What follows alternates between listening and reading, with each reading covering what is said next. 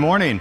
Welcome to our Bible study here this morning as we continue. It's still officially summer, so we're continuing our summer study in the Gospel of Luke, even if the kids are back at school and college football's back in full uh, force.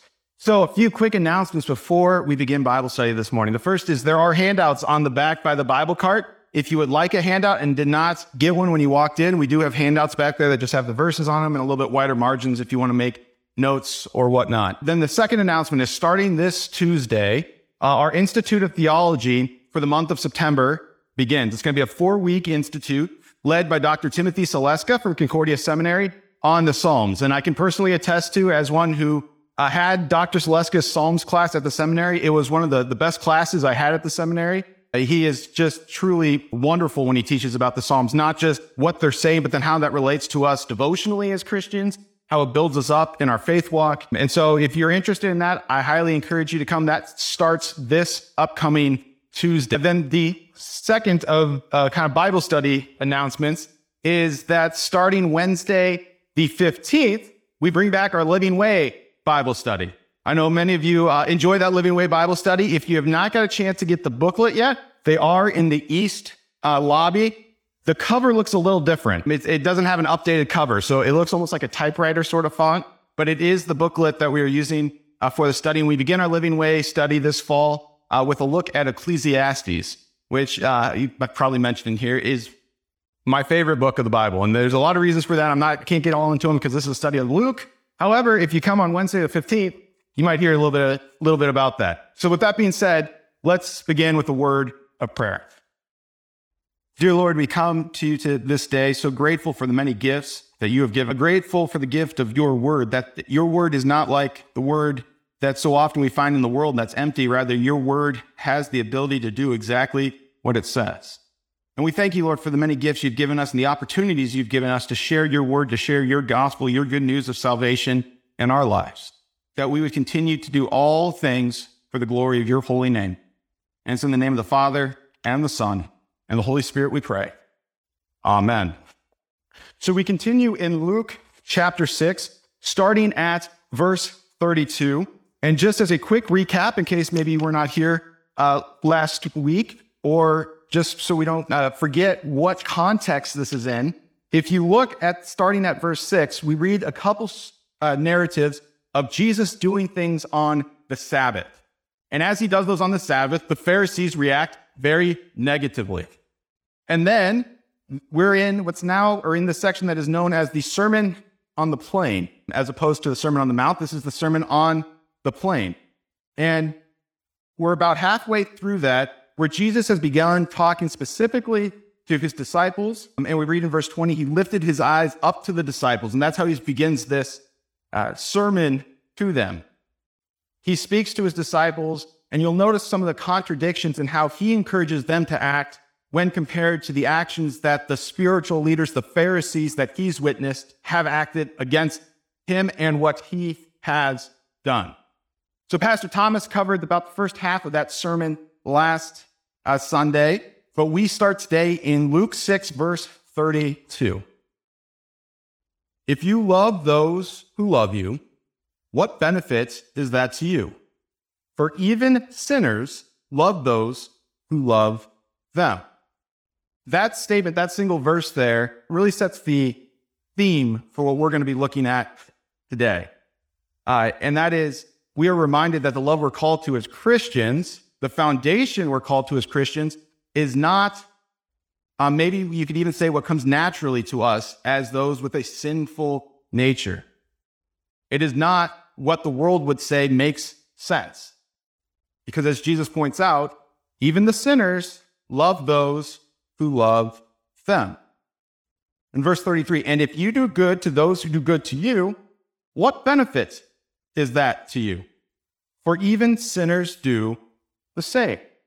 One really interesting note here in Luke 6:33 is that word benefit in the Greek it's charis, which is actually the word for grace. Now, before we get too far ahead of ourselves, how it's being referenced here is not in the traditional sense of what we refer to as grace, but rather it's not that we merit grace. Jesus is not talking about that at all. Of course, our grace is unmerited. It is God's riches at Christ's expense. That's one of the acronyms we use in our, our confirmation teaching. But rather, what sort of credit, or maybe even what sort of uh, goodwill, or, or I, I, it's kind of a hard word, even like charity is that to you? What sort of charity is it? What sort of credit is it to you if you only do good to those who do good to you? And if you lend to those from whom you expect to receive, what credit is that to you? So, again, one of the really interesting things about these first three verses is Jesus says basically the same thing three different ways. And of course, we can look out into our own lives and realize that the world operates in this way. If you take a poll of who likes to watch a particular news network, usually you can have a pretty good guess without even looking at the poll results as to where someone might lean politically. Most of our best friends are those who treat us well. Most often, we like to help those who help us. And Jesus is, is reminding us quite uh, bluntly that that's not the Christian definition of love, of lending, of good, but rather quite the opposite. The Christian is called to go and do good to the one who can't do anything in return. You know, there's no mortgage company in America today that would lend you a mortgage if you were open and honest and said, I have no intent of paying you a dime. right?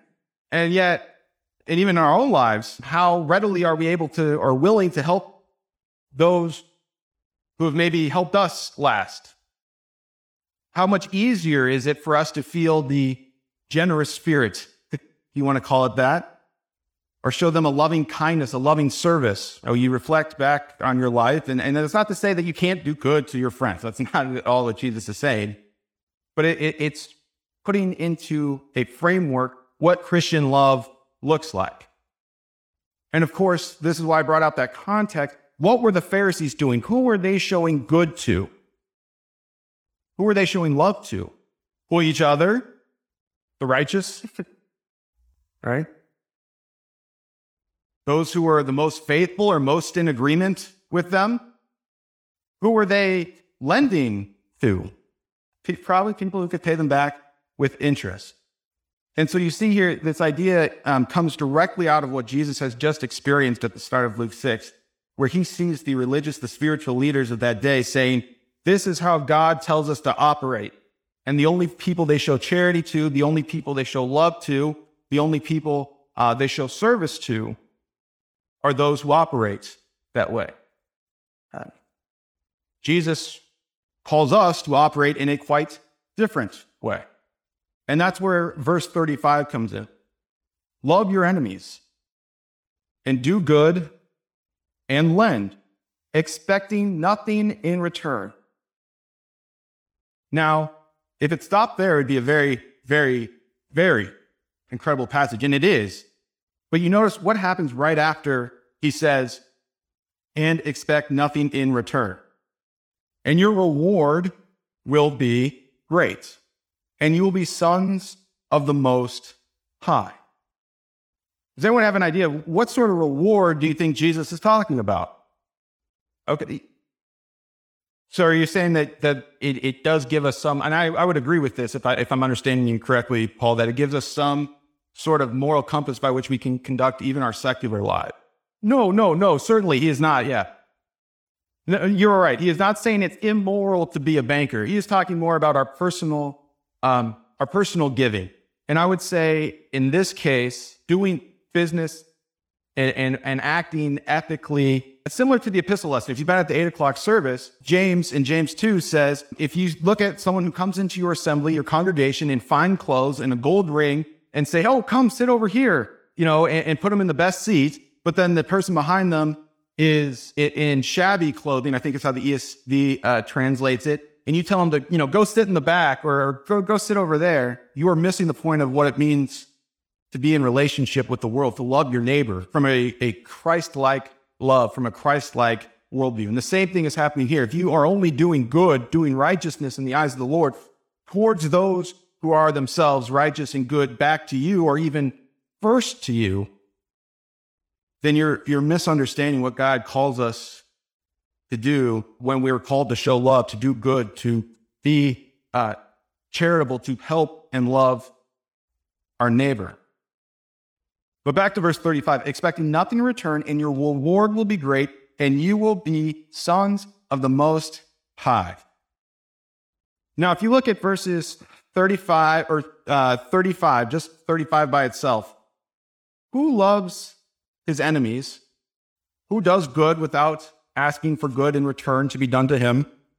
And who gives knowing he's not going to get anything in return?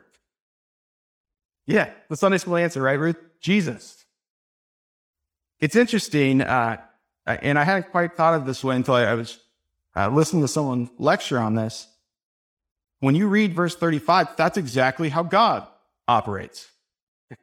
He loves you knowing that you are a poor, miserable sinner. He does good on your behalf, knowing that in response, so often we are selfish and don't want to do good things in return. He gives to us his son to pay a debt he knows we could never repay. And that's why uh, the next verse is so perfect. Be merciful, even as your Father is merciful. Now, this, I immediately thought of another parable that Jesus told, but not from the Gospel of Luke. So you'll have to forgive me if you're wanting to only stay in the Gospel of Luke today. We're going to bounce around just a little bit. But one from the Gospel of Matthew. Does anyone, can anyone, does a, a specific parable come to mind? Yes, the unforgiving servant. This servant who owes basically more than the entire GDP of the Roman Empire to his master. And the master just says, All right, I forgive you. And then that sermon or servant goes out and exacts revenge on someone who owes him a significant debt, but you know, about three months' wages, roughly, but nothing close to what his master had just forgiven him. And immediately that came to my mind when I was reading these uh, five verses here, 32 through 36, that we are reminded that uh, God's goodness, God's love, God's giving to us is far greater than we could ever give to anyone. And He has forgiven and looked past more in terms of us, reconciled in that great lengths, reconciled us to Him, forgiven much more than we could ever forgive. And so, why would we not uh, do so and do so lovingly? But then, of course, the old Adam the sinful self gets in the way. And so often we are caught wanting to show good, show love, do things that in some way or another come back to serve us. And maybe it's not always entirely intentional. And I'm not saying that there's no alter, you know, there's no one that's given charitably and with a joyful heart. That's not what I'm saying. But I think it is a time to reflect on how uh, we conduct ourselves, especially with those perhaps we could go as far as to say we don't like, or especially with those that perhaps we know from the onset, onset we're not going to be able to get anything from them in return. Uh, that's a great point, Ruth. So the comment was made. It says your reward will be great, but don't we have our reward? Aren't we uh, the children of God? We just saying God's own child. I gladly say it. That's at the eight o'clock service right? Uh, that's exactly right. But one of the helpful passages that I go to with this is 1 John chapter 3. In 1 John 3, uh, John says that he gives you the right to be called children of God, and so you are. And yet what you will be has not yet appeared. So is our are we the children of God now? Are you God's child now? Yes. But the full reward, that's the, the tension of the now, not yet, that Paul talks a lot about in like Romans, for example. What we will uh, have for us stored in heaven on that last day is those who have been redeemed by the blood of the Lamb is not yet fully here. Does that kind of help answer your question, Ruth? All right. Yes. Thank you. I, I, I did skip over that and I apologize. Right at the end of the verse 35, that last uh, comma there after Most High, for he, God, is kind to the ungrateful and the evil. Yeah, that kind of goes against your natural reaction to that is, but why? I was going to say, at times, it's pretty easy to see ourselves as that description, isn't it? the ungrateful and the evil. and in some ways, uh, I think that is the reminder Jesus is giving his disciples that there is no one righteous and pious by their own rights. The Lord looks out and sees that there's no one who is no one who is righteous, and so he brings his arm for salvation. That's from I think Isaiah 59, if I'm not mistaken. The end of Isaiah 59. Yeah, but don't quote me on that. But you're absolutely right that it is hard for us in our own human reason to understand why. Why wouldn't God just simply be good to those who are good?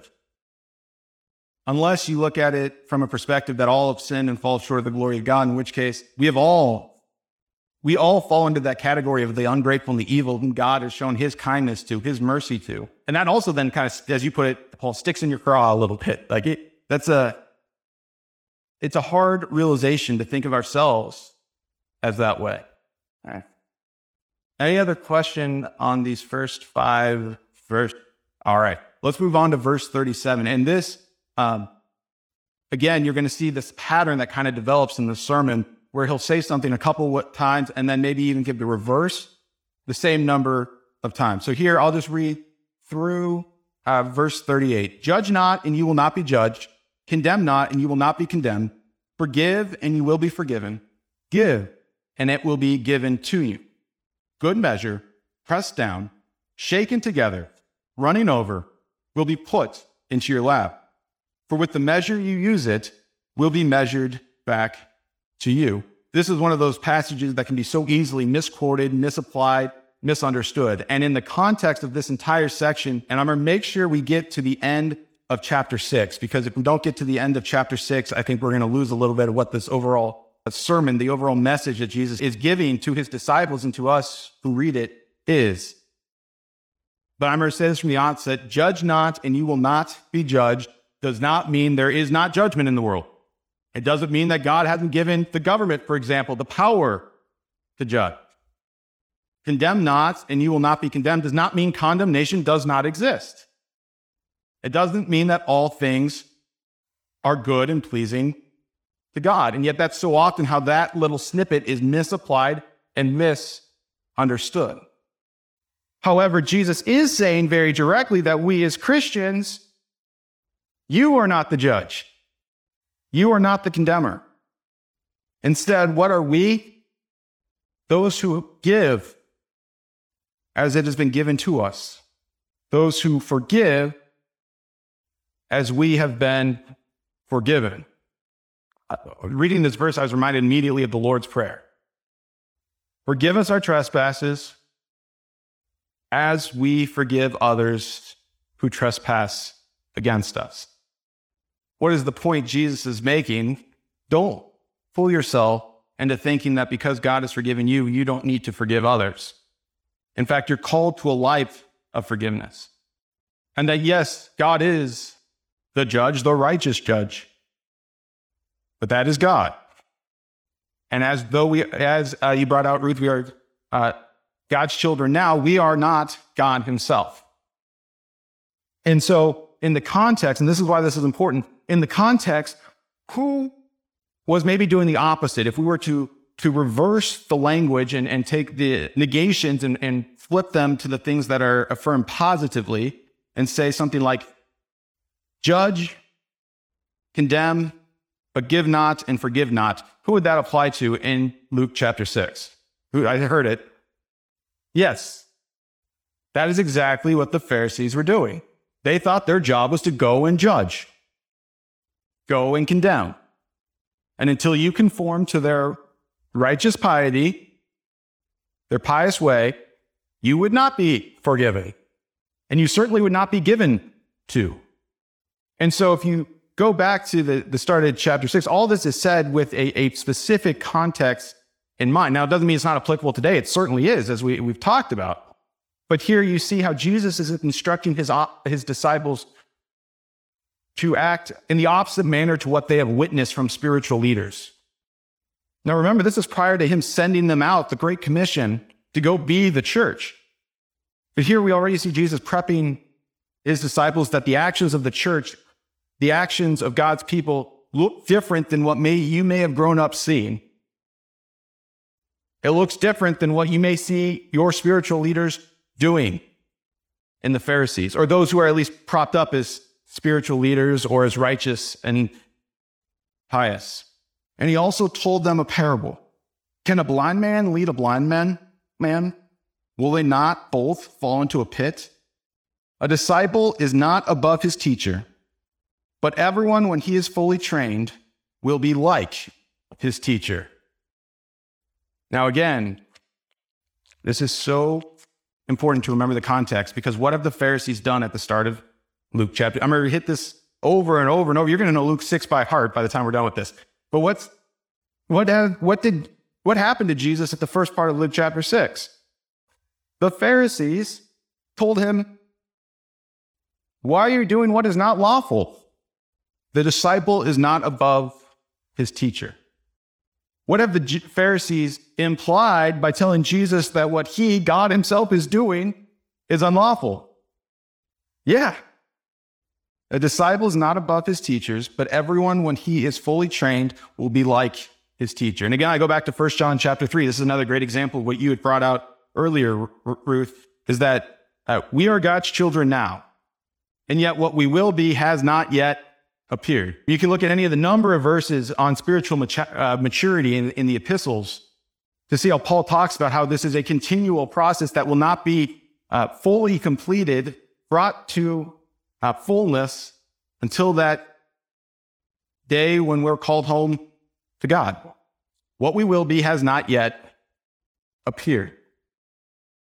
And then we get into another very, I'd say, famous few verses that, as probably all of you were probably told by your maybe your parents at some at least I was I don't know maybe you can relate. But why do you even see the speck that is in your brother's eye but not notice the log that is in your own eye? How can you say to your brother brother let me take the speck out of your eye when you yourself do not see the log in your own eye? You hypocrite. First take the log out of your own eye and then you will see clearly to take out the speck that is in your brother's eye. Now, when you usually hear this, what is focused upon? When you hear this parable ordinarily, what is usually the focus? Sin, okay? Maybe put it this way what, what person is usually the focus? The one with the log, right? Yes, the one, the one seen as judgmental in this instance. How often do we quote this parable and remember the last part of that verse? And then you will see clearly, clearly to take out the speck that is in your brother's eye. We so often skip over that part, and not that the first part is wrong, but it's not complete. What is the point of Jesus' parable here is not never judge, never correct, never train, never rebuke, never reproof, but rather do so with an entirely different perspective.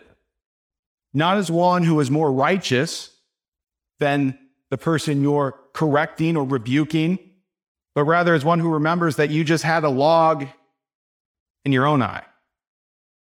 So often when this is discussed, like you said, Ruth, it's just that first part. The log is what's focused on. But the last part I think is just as important. And then you will be able to see clearly and take the speck, take out the speck that is in your brother's eye. The speck doesn't remain. And yet, so often, that's where we think this parable leaves us. Well, we can't say anything because I've got the log in my eye. The speck's not good either. But don't forget what you had forgiven. Don't forget what you had freely given to you. Don't forget the things that God has done for you before you go to your brother and help him with his speck. That bit of sawdust that he's got in his eye. That is a that is a, a, fantastic point. The point was brought up that when we re- remember the log that God removed from our own eye, what we may have seen or looked at our brother with as a log in his eye becomes just a speck. And I think that's kind of that perspective that I was I was talking about. That again, that un, thinking to the parable, the unmerciful servant. What is the point of that? Don't forget that your debt is far greater than whatever you may be uh, judging or whatever you may be struggling to forgive or condemning. Yet, So the, the statement was made this this could apply to something like church discipline, and, and I absolutely agree, and, and especially in our interpersonal relationships. But I think it's a change in perspective again, and this is a perspective that is so hard for us to keep. I mean, it is just it is a, and that's why it's such a great convicting passage and a great reminder of what God's done for us. Because so often when we have a friend, let's just say, well, we have a friend or a family member that we know is doing something wrong and we want to see them stop because we love them and we want to see them follow uh, God's will for their lives and, and his ways. We can come about that in so much the wrong attitude. So often in the wrong sort of disposition. Like, well, you know, since I've always been in church every single Sunday and you've not, you haven't been in 18 months, let me tell you about what you're doing wrong. Right? I'm going to stay out of that, right? yeah. But, but uh, think about how sanctimonious our, our language has become. That what we feel is our perspective is this sanctimonious, high and pious point of view, and we speak down to the person that we may be correcting or wanting to correct. Can you imagine if just in our language, not only in our church, I certainly think it applies to how we act as brothers and sisters in Christ within our church, but what about just within our lives, within our society? If instead of coming from a sanctimoniously high place, we approach it from a humbly low place. Well, and look at our society. How often are people listening to the other side in any number of issues right now? It may be just a small decimal fraction above 0%, right? Of people who are actually listening to either side. So often we struggle and it's our sinful nature. It's our sinful nature to think that, well, this, that speck is not my speck. And so let me tell you about why I think you need to remove that speck, why I'm going to point that out to you. Instead of saying, listen, brother, sister in Christ, I know what it's like to have a speck because I had a log in my eye. And that again applies for more than just our churchly life, but our entire interaction with those in a grocery store, in a shopping center, our family. How many of us have had ever had a disagreement with family, right? Yeah. Just every now and again, right? Uh, and so I think that's why this is such an important passage to spend the time on that we are right now and to, and to remember, look at it in the whole context. And, and to not just look at the snippets that are well known. Judge not, lest you be judged. Pull the log out of your own eye before you comment on the speck in your brother's eye. But look at it in its entirety. Are there any questions then before we look um, at verse 43? Yes. Yes, I, I, I think you're right. So the comment was made: Do we hide hide behind those words, "judge not"? Is that you know maybe a reason we sometimes just take that snippet and, and don't look at the whole context of, of Luke six?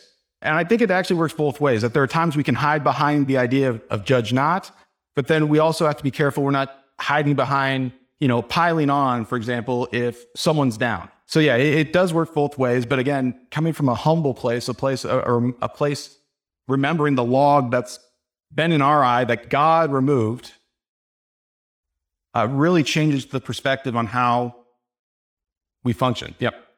Yeah, that's a great example. So Joan shared a story where at work there was someone who took the Lord's name in vain, and the, uh, the patient or the coworker, it's the patient said, "I, I just appreciate if you, you didn't do that. I, I, he mean, Jesus means a lot to me." And the guy apologized, and I think that's a perfect example of what we so often don't see. Right? We we either try and twist kind of the knife of, "Oh, I've got you. I caught you in something. Now let me really nail you for it," or as you were mentioning, we could hide behind that. Well, I don't want him to be offended by me saying something. And I know, I, eh, you know, it, that's the, the tough tension of this passage. That's the tension for the, the difficulty of, of the Lord's Prayer. We do forgive those who trespass against us because God has forgiven us. But we also pray that we'd be delivered from evil.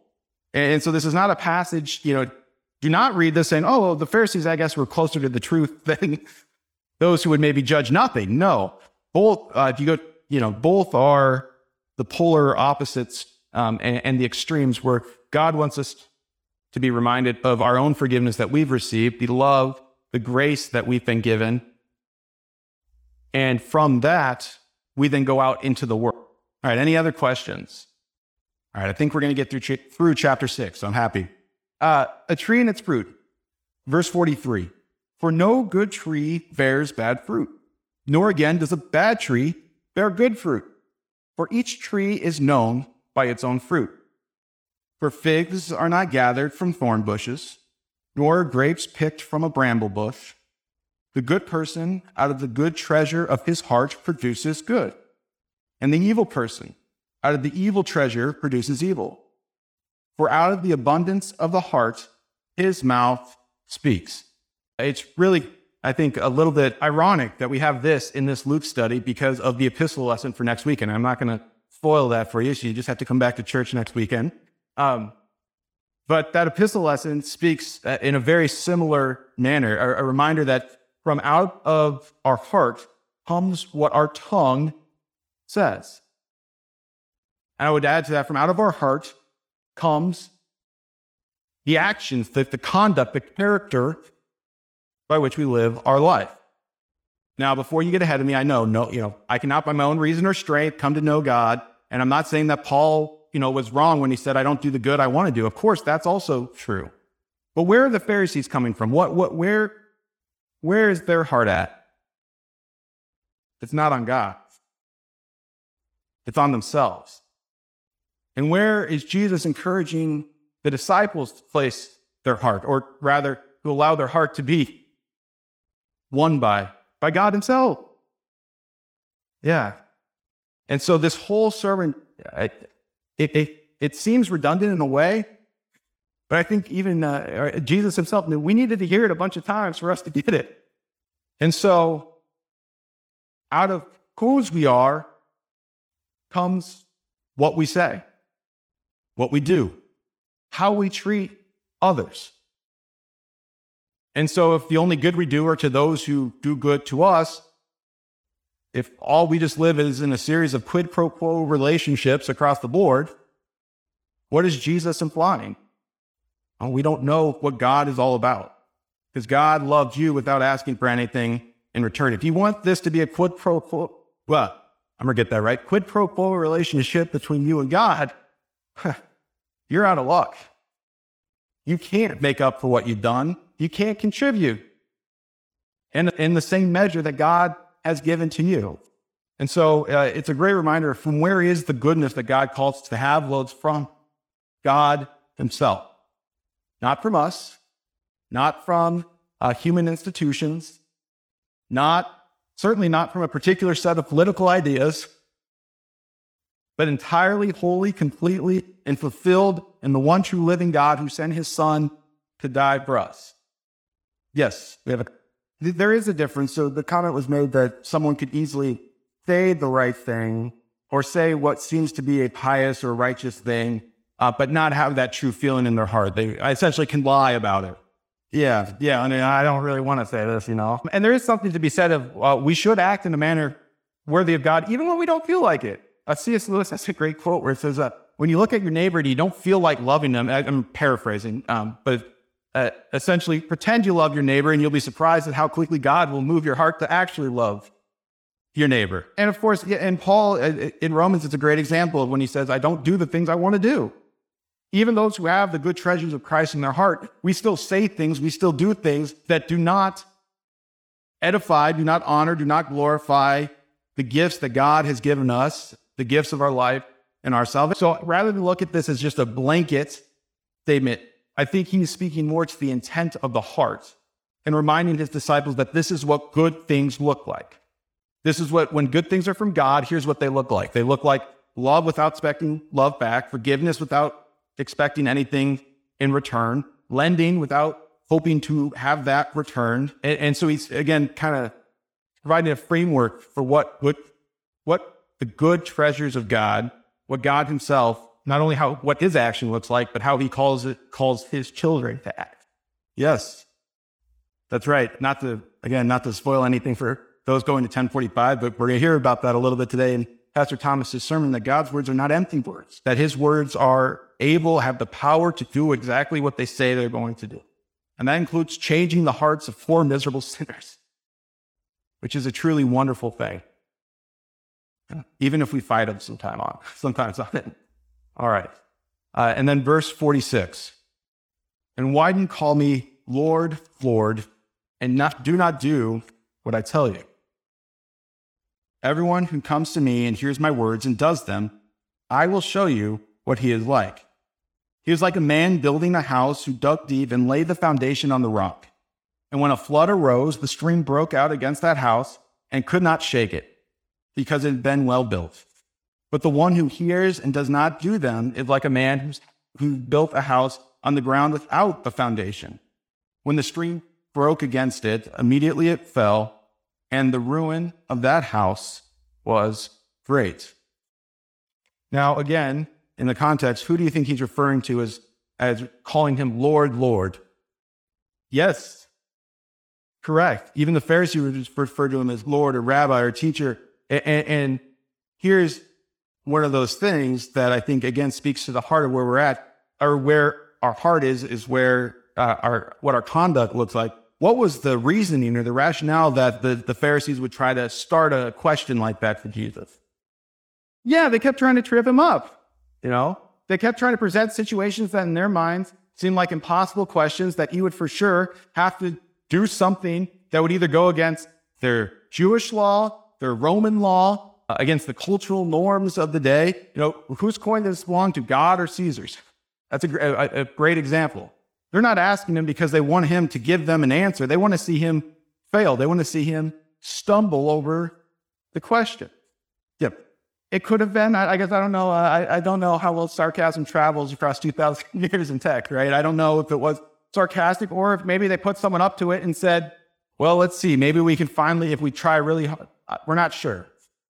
Correct. Obviously, and which is why he calls them out and say, Why do you say Lord, Lord, but you're not going to do what I say? If you believed I was the Lord, or if you believed I, I had authority, you would do what I said. Everyone who comes to me and hears my words and does them, I will show you what he is like. Uh, and again, the epistle lesson for today in James chapter 2 is a great, another great parallel to this, in that faith produces good works. Now, does that mean we are perfect? No. But it does mean that God, as you mentioned, Joan, transforms our hearts. That it makes a difference to know who Jesus is and what the love of God brings to you and brings to you freely. And that changes, it transforms who we are. We don't just sit here and say, well, that sounded nice, cool, and then just go around like nothing's different. No, it changes everything. It, it, it forms a foundation of existence that, as Jesus refers to, is like a foundation of the rock. And then, of course, you could go into, well, so what is, what is the rock or what is that foundation? You could easily bring up what Peter says is, well, that you are the Christ, the Son of the living God. And then Jesus replies, well, on this rock, Simon Peter, I will build my church. He was like a man building a house who dug deep and la- laid the foundation on a rock. And when the floods arose, the stream broke out against it and that house and could not shake it because it had been built well one of the things that I think is so critical to understand about this is the streams hit both houses. There's no house that doesn't go through the flood or the calamity, the disaster, or you could even say the judgment of its building. And it's not as if um, the first house, it was because he was unable, for example, to build this house on the rock or sorry, the second house. It's not as if the second house who built the house on a foundation that was not the rock or goes without a foundation, that house could not have built it on the rock, but rather it chose not to build it on a foundation of rock. And so, what happened then when the streams came? Well, it crashed against the house, and the ruin of that house was great. I'm reminded of uh, Psalm 146, where psalmist uh, confesses that uh, plans of man fade when they die. Basically, the best late, do not trust in princes or the schemes of man because they fade. They don't last. The foundation, however strong it appears, does not hold firm. And this is where we talk about God's love for us is different. God's will for us is different in that when we build our house on a foundation, on the rock, on his son, Jesus Christ, it withstands whatever can come its way. Are there any other questions before we get into chapter seven? Well, and I would say this even goes beyond just the storms of life, but remember the context of this is, is judgment. Right? What is that street? What is that? That hey, you know, the man builds his house, and when the time comes for it to be judged, it shatters, and the ruin of that house is great. But the one who builds his house on the rock, whose foundation is Christ, whose foundation is God's love for him in Christ and not his own works, what happens in that day of judgment? Holds not only holds firm, but you're declared righteous. Yeah. The foundation um, is solid. Now, if you think about this, where we were at with the Pharisees, where were they building their foundation? What were they building as the basis for their house? The law, their works, their own ability to be righteously pious? Where is Jesus telling us to build our foundation? Upon who? Himself, yeah. Upon the love that God has shown, the good things that God has done, wholly and entirely upon God and not on ourselves. It was a question? Yeah. Yes. And, that's where that framework is so important because if we shape our interactions with fellow man just based on what we witness on earth, it makes sense to do good to the people who are good.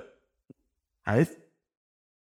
But if you shape that, if you have that framework, that outline of life, that foundation that's based on the works of God, specifically the works of God for you, uh, then it, it, it, reshapes how we look at the neighbor to our left or the neighbor to our right, even when we're annoyed with them. Yep. Yes, a- absolutely. Absolutely. The comment was made these are not just the Pharisees who may harm themselves, but these are the teachers of the people. These are those um, who are instructing the people of God and would uh, perhaps be leading them astray. And this reminded me, as soon as you said that, I, I almost forgot this point. I wanted to make it is why is it so critical that Jesus, or that what is important about Jesus' audience, specifically who he's talking to in these verses? Remember, he's not talking to the Pharisees, but he's talking to whom? The disciples. And what is he going to do with those disciples? Send them. That's right. He's going to send them out. And he's, he knows that the temptation is going to be when he sends them out to act like perhaps they've seen, unfortunately, their predecessors, the spiritual leaders of Israel, act. And he's calling them to a different sort of action. And if you think about it from the perspective of the office of the keys, where uh, Christ gives his disciples the power to forgive sins here on earth, and whatever is forgiven, whatever you forgive here on earth is forgiven, whatever is withheld is withheld, it becomes even a more powerful instruction, instruction to them on how they are to conduct their lives in Christ, because they are the ones who are going to be sent out and be able to proclaim and pronounce the forgiveness of God, the real, true forgiveness of God to not only the people of Israel, but to the entire world. The people who had heard for quite a while will know we are the chosen people of God, not you. And that framework by which he sends them out is such an important one because it's not what they had witnessed. All right, we've got a couple of hands, both named Steve. So I'm going to pick Steve in the back and then Steve in the front. Yes.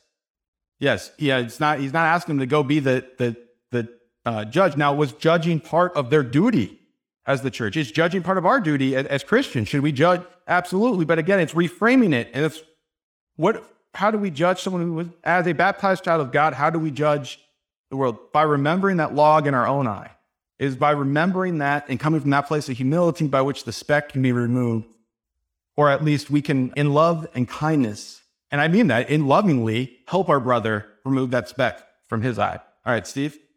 Well and that's why i think it's such an important thing is that jesus tells this to his disciples that are going to be the church and that is the church that exists through the ages.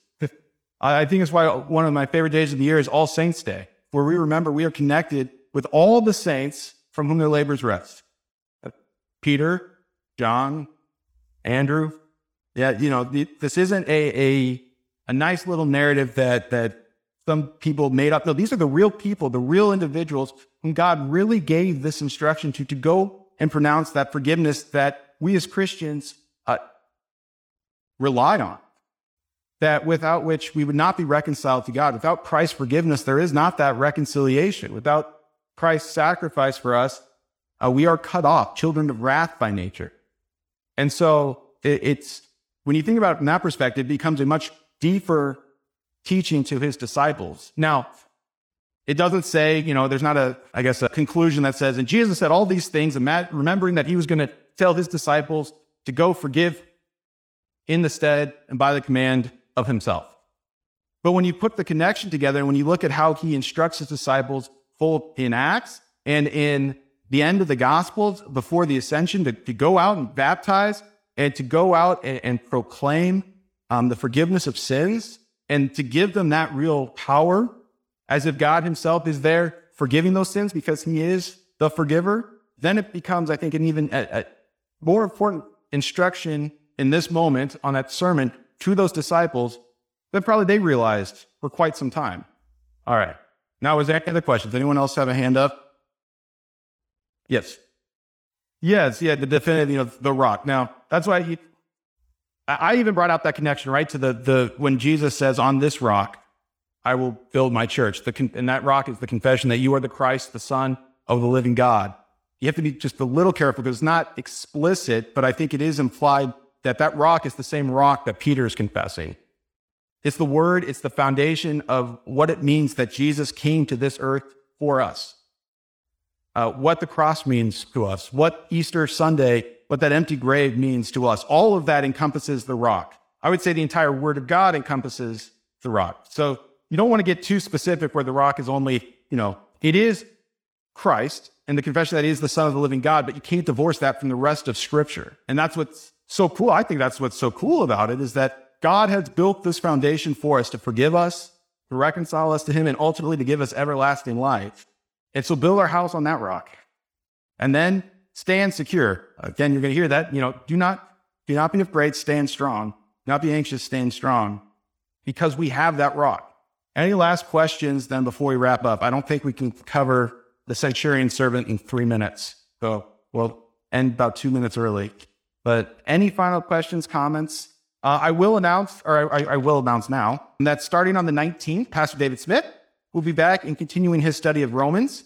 Uh, I have personally really enjoyed this summer uh, Luke study, and I know uh, the study on Romans was well received, so it kind of gave a nice little break from that. But we will be back. The plan is, and I say that now because oh, you never quite know. But the plan is that perhaps this could be a summer thing for a couple couple years to come to get through the, the Gospel of Luke and then have a, a study on Romans or a different epistle during the year.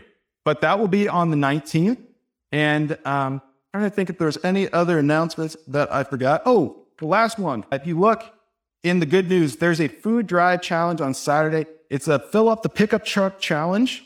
And the details of that are in our good news. There's a Facebook post on it. But certainly, if uh, there are non perishable food items that you'd like to donate, I would highly encourage you uh, to look up the details for that for next Saturday to get those things um, dropped off either at the church office or bring them on Saturday. And there's some times listed in your good news. So, with that, let's close with the word of prayer. Gracious Lord, Heavenly Father, we thank you that uh, despite the log that is in our own eye from our sin, that you removed that from us, Lord, that you called us to be your children that you gave us your forgiveness, not expecting anything in return. Uh, you gave us a great price to yourself, your grace and forgiveness.